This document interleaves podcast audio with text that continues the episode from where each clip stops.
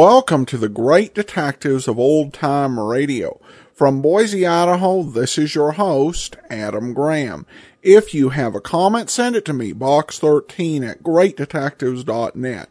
Follow us on Twitter at Radio Detectives and become one of our friends on Facebook facebook.com slash radio detectives. Before we do get started, I do want to say the program's brought to you by the financial support of our listeners, and I particularly want to thank John so much for his support. And you too can support the program at support.greatdetectives.net. Well, now it's time for today's episode of Yours Truly Johnny Dollar, the original air date, November 24th, 1957, and the title, The Hope to Die Matter. Frugal Man, and Johnny Dollar. Johnny, this is this is George Reed. Well, nice to hear from you, George. Especially when I have no assignment. That uh, that's fine. What's fine about it? No expense account to pad means how do I keep the wolf from the door? Unless, of course, Floyd's of England has a case for me. Huh? Well? Uh, Johnny. Yeah? I uh, well, a few weeks ago, you were kidding at the time. Oh, now, George, how could I ever kid you? I'll uh, let that one go. Yeah, you better. The point is, you well, you rather jestingly asked me if instead of selling life insurance. Oh, no. Don't tell me. I'm afraid so. I'm afraid the company is saddled with what you might call a death insurance policy. You mean instead of insuring somebody against dying, you've insured him against living? Yes, John. Okay, Georgie. Say no more. I'll be right over.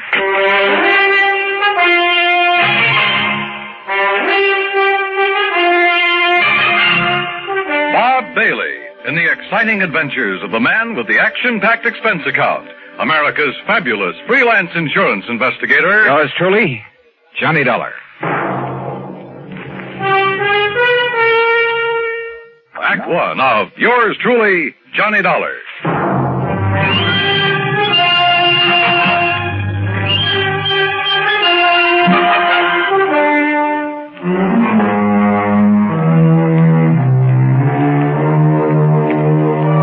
Expense account submitted by Special Investigator Johnny Dollar to Floyd's of England, American Office, Hartford, Connecticut.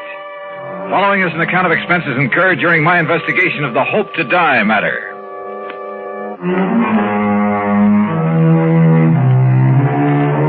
Expense account item one, a dollar ten taxi from my apartment to George Reed's office, where I found him pacing the floor and wearing an even more worried expression than usual. And believe me, that's something. This thing has me so so riled up, Johnny. I can hardly see straight. Well, you should have known better than to issue a policy like that, George. I? It was Harry Baxter. Baxter? He filled in here for me while I was on vacation. I should have known better. What'd he do? Sell a lot of policies that you shouldn't have to handle? No, just this one. And I swear I don't understand it. He of all people. All right, you said on the phone that it was kind of life insurance in reverse. That's exactly what it is. Explain, please. Well, usually, of course, we pay the face value of a policy when the insured dies. Right. In this case, however, the company will have to pay the $250,000 that the insured doesn't die. Two hundred and fifty thousand. Yes.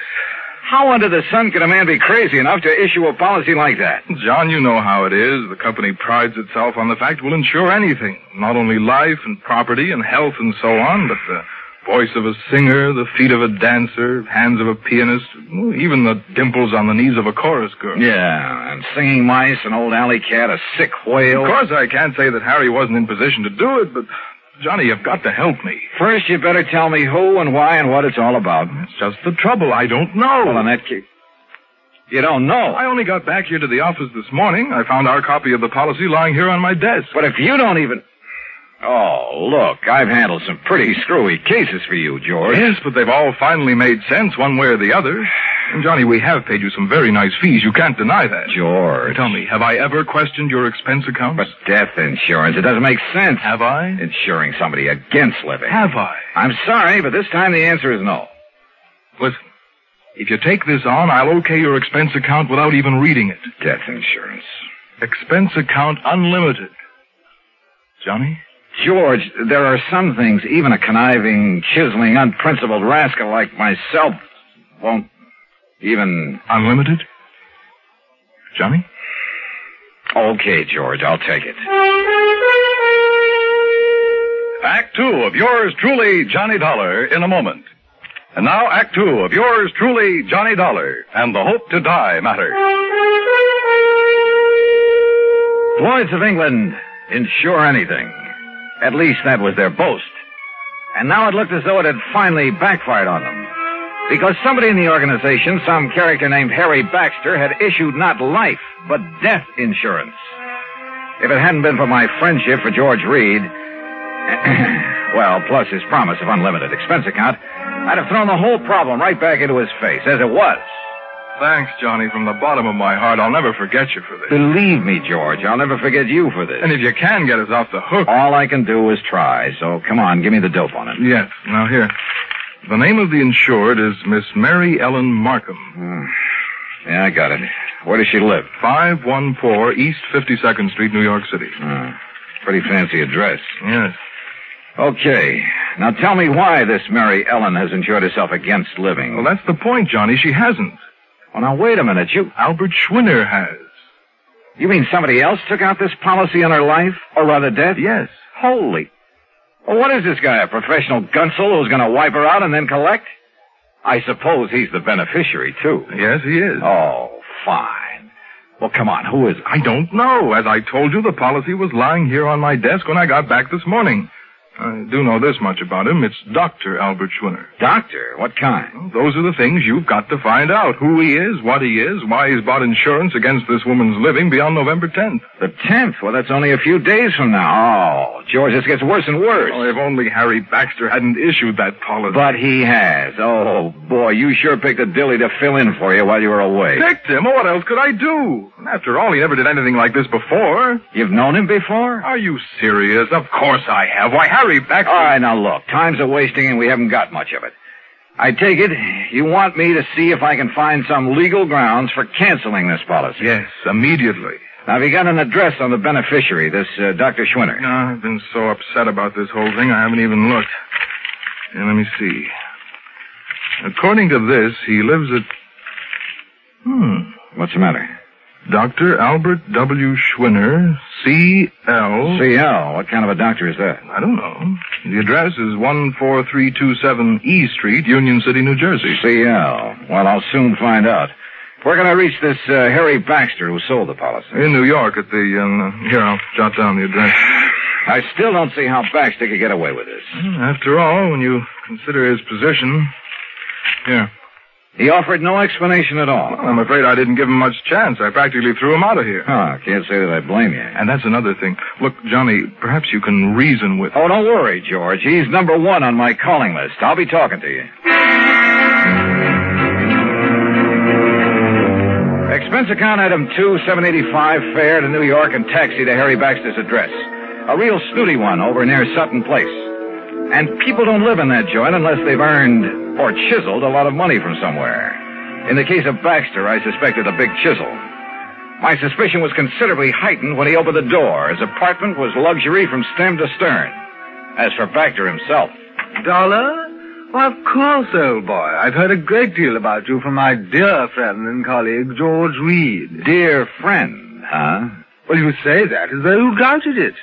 Oh, I know, that filling in for him while he was away. Well, I really should have done better for the old thing, but I've had so many social obligations to meet these past few months, and after all, one must keep up with those things. Oh, I'm sure one must. Well, I did sell one policy, you know, a real dilly. Ah, that's the understatement of the week. I suppose I can't really blame him for being a bit excited about it, but he gave me no chance to explain why I assumed the policy. Why did you? Oh, now, really? Well, Well, I made it very clear to George that I would tell him when he calms down enough to be reasonable. Really, Mr. Dollar, he was in quite a tizzy. brother, he still is. That's why he sent for me. But when he calms down, he'll be sorry he bothered you. Suppose you tell me why you issued that policy. You? No. What?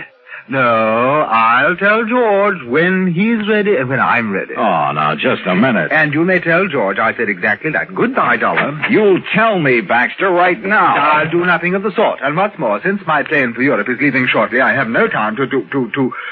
Would you kindly remove your foot from the door? Not until I get an answer from you. Now start talking. If you can show some legal cause... Legal cause? Furthermore, your behavior at the moment constitutes trespass, illegal entry, uh, call it what you like. And believe me, unless you leave here immediately, I shan't hesitate to ring up the police. All right, all right. Now look, just tell me one thing. I might. What? What is your connection with the beneficiary of this policy? Dr. Schwinner. That's right, Albert Schwinner. But Albert happens to be a very close personal friend. Oh, I might have guessed as much. All right, then tell me this. No, I'm sorry, just one question. I've given the answer. Goodbye. Baxter. Are you hard of hearing? Look I here now. Goodbye.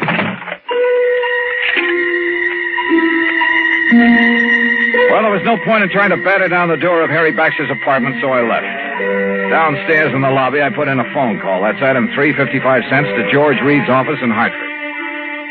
Mr. Dollar, but he seems to have stepped out for a few minutes. Oh, well, uh, then please tell him when he gets back that I want a complete rundown on Harry Baxter. Well, that shouldn't be difficult. Right. Having hired him, George shouldn't have much trouble getting that for me. That isn't what I meant, Mr. Dollar. As a matter of fact, I think I can tell you just Now, let George do it. I'll call him back.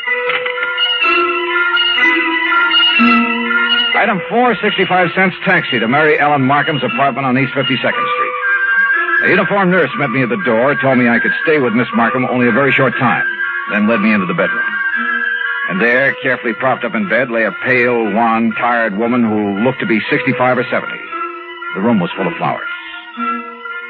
You may leave us, Mrs. Haskell. I'll ring when I need you. Yes, Miss Markham. Sit down, Mr. Dollar. Thank you. I'm sorry I won't be able to speak with you very long. But as you can see, Yes, yes, I can, of course. I'll get right to the point. You must know, I'm sure, that someone has just taken out a policy on your. Well, an insurance policy on you. yes. This is so smart. And so. and so helpful with Harry Baxter. Oh. You see, I am suffering from a rare, incurable disease of the blood. I'm sorry. I don't have long to live. A few days, perhaps. A few weeks at the most. Excuse me. This is such an effort. Well, you, you're getting the best of care, I trust. Yes. It's the very best. Now, now, what do you wish to know? You know a Dr. Albert Schwinner, don't you? I I've known Albert for many years. We've been great friends. Then why does he take out a policy that, well, that indicates he hopes that you'll die? Hopes I'll die. Yes, what else could it be? Oh, you don't understand. Don't you see? Schwinner has bought insurance against your living beyond November 10th. Yes. Yes, my 50th birthday. You mean to say you're... The reason... The reason so... Yes? I'm sorry, you, you mustn't. Oh, I know. I'm tiring you. Yes, yes. But just one more thing. Your doctor, the doctor who's taking care of you, Albert, Albert. This same Dr. Schwinner? yes. Now... Now you must leave.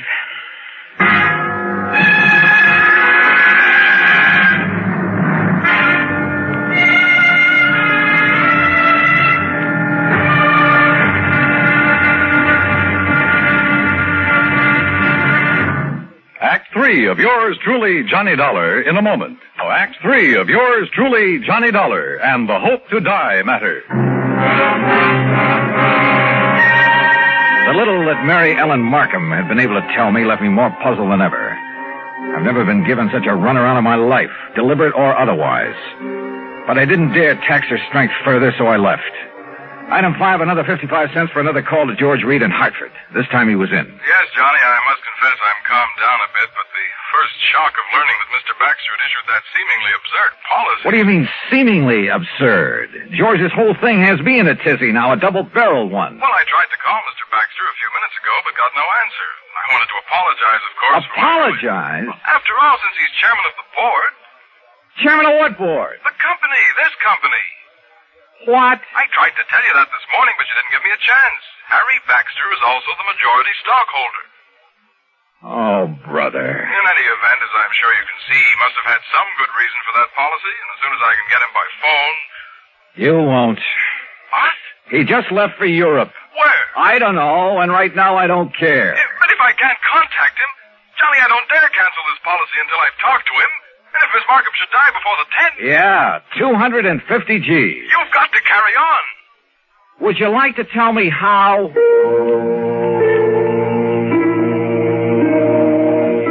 Mary Ellen Markham dies on or before November 10th, Floyd's of England pays Dr. Albert Schwinner $250,000 on a policy taken out by him.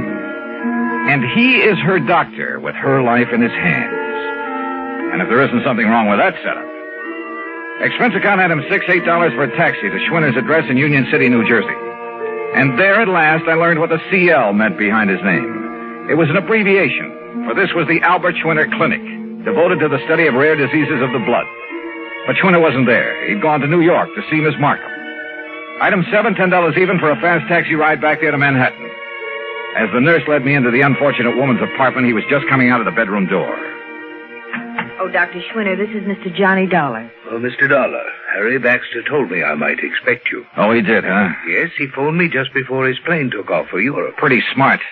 You're an insurance investigator, aren't you? That is right. Oh, you may go in to see Miss Markham now, Mrs. Haskell. Very well, Doctor. How is Miss Markham, Doctor? Much better, thank God. Oh, why do you say that? What? If she dies before this week is out, you stand to collect a cool quarter of a million, don't you? I?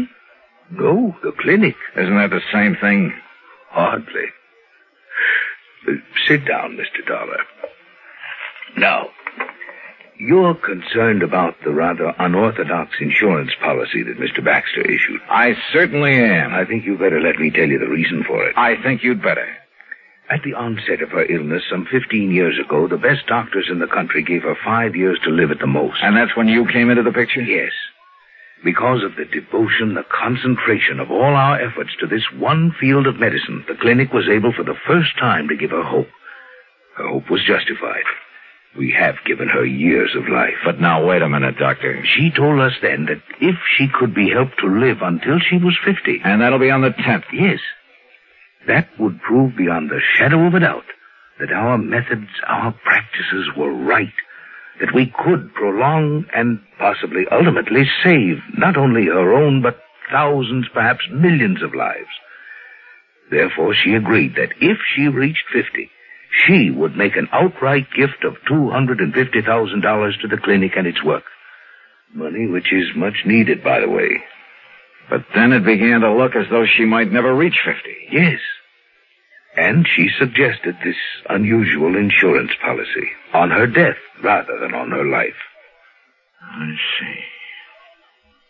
But why Harry Baxter, chairman of the board of the insurance company, its biggest stockholder, whatever?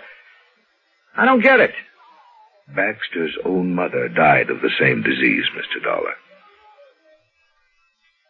Oh. Of course. Then he knew how necessary this money is to the clinic. Yes. And let's face it, Baxter is something of uh, an eccentric. And that's the reason he chose this this offbeat way to make sure you'd get the financial help you need. Exactly. Then, if I try to get this policy canceled, A great many lives in the future may depend on its remaining in force. Of course, if you feel it your duty. Doctor, my duty as I see it is to do just exactly nothing.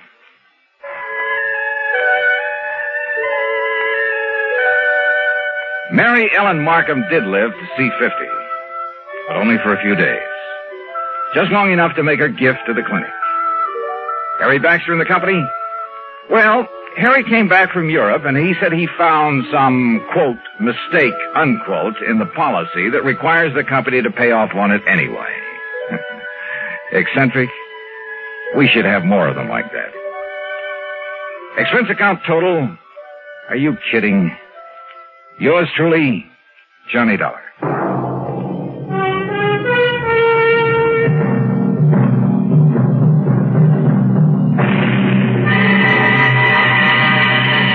Savings Deposits Program.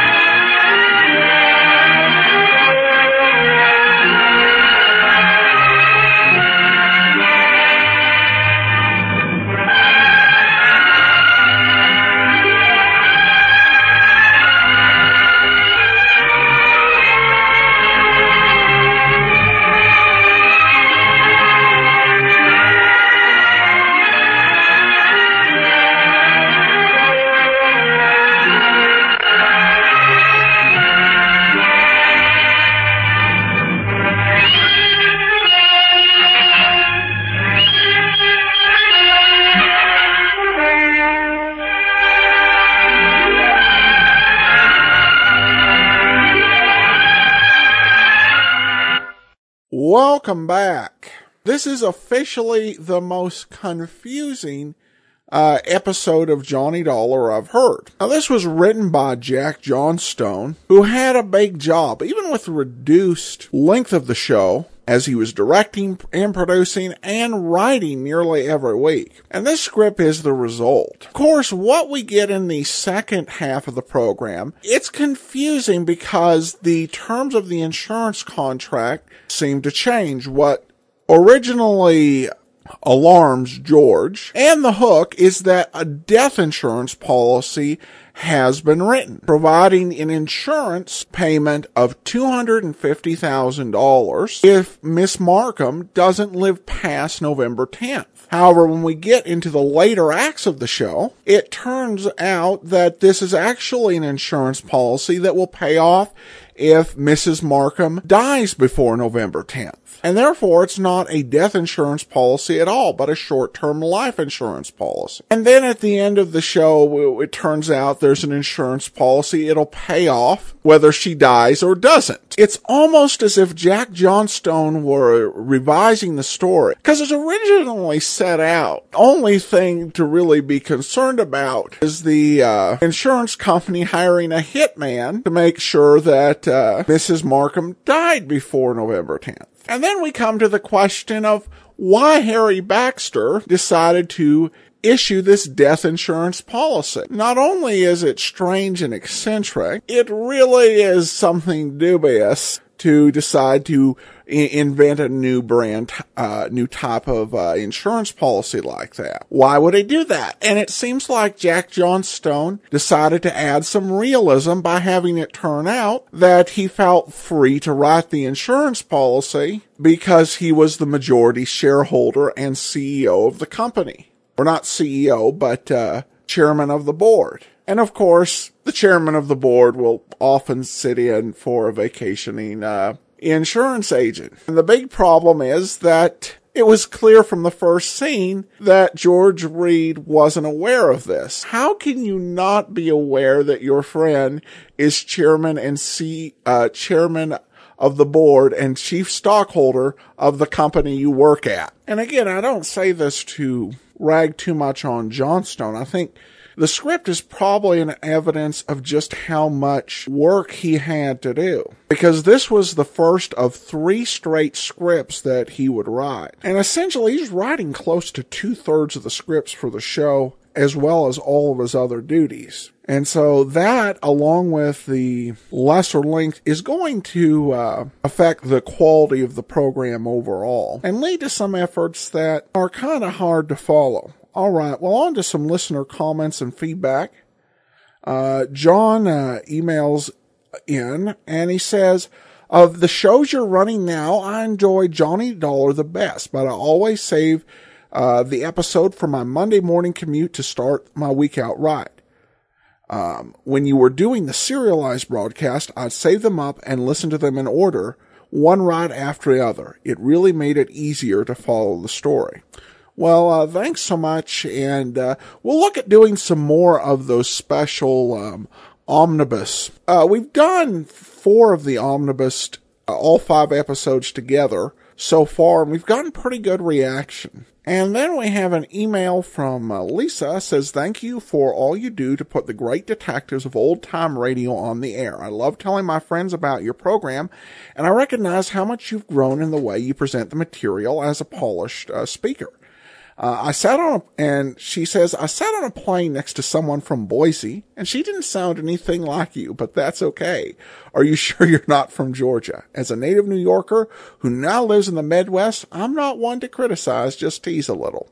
Well, thanks so much. Uh, and as you reference, uh, the accents with which we speak, particularly in our world where people move around so much, uh, aren't just tied to the place we are from, but all the places we've been, the people we've encountered and grown up around. Uh, my dad was down south for many years, and if you uh, hear just a tiny hint of that accent, um, I caught that from him. And I did spend a few months down there. Actually, didn't move to Boise until I was 22, almost 23. So Also, extra accent materials may have been picked up in Kalispell, where I lived for many years, and then traveling all over the country, though a lot around Washington State. Yeah, it's hard to trace the origins of whatever I've got in my voice. But thanks so much for your comments, Lisa. And that will do it for today. We'll be back next week with another episode of yours truly, Johnny Dollar. And join us tomorrow for Dragnet. In the meantime, send your comments to box13 at greatdetectives.net. Follow us on Twitter at Radio Detectives and become one of our friends on Facebook. Facebook.com slash Radio Detectives. From Boise, Idaho, this is your host, Adam Graham signing off.